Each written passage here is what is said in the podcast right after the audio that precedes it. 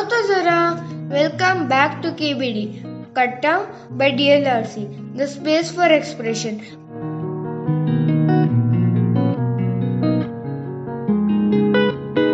मेरा नाम अनन्या है और आज मैं आपके लिए एक मज़ेदार कविता लेकर आई हूँ।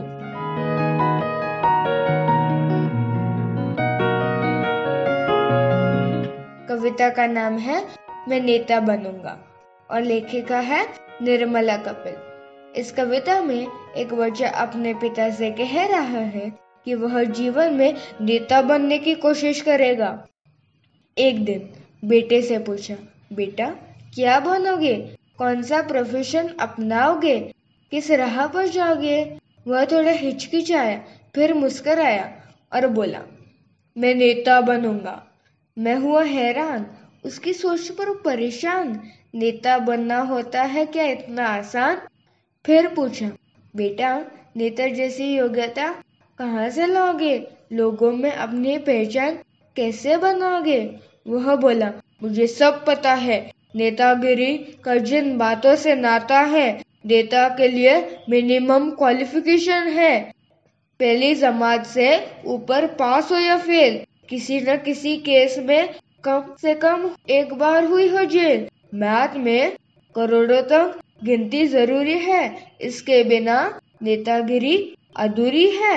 माइनस डिवीज़न चाहे ना आए, पर प्लस मल्टीप्लिकेशन बिना नेतागिरी की चाह अधूरी है। साइकोलॉजी थोड़ी जान ले, ताकि वोटर की रंग पहचान ले। ड्राइंग में कलर स्कीम का ज्ञाता हो। गिरगिट की तरह रंग बदलना आता हो।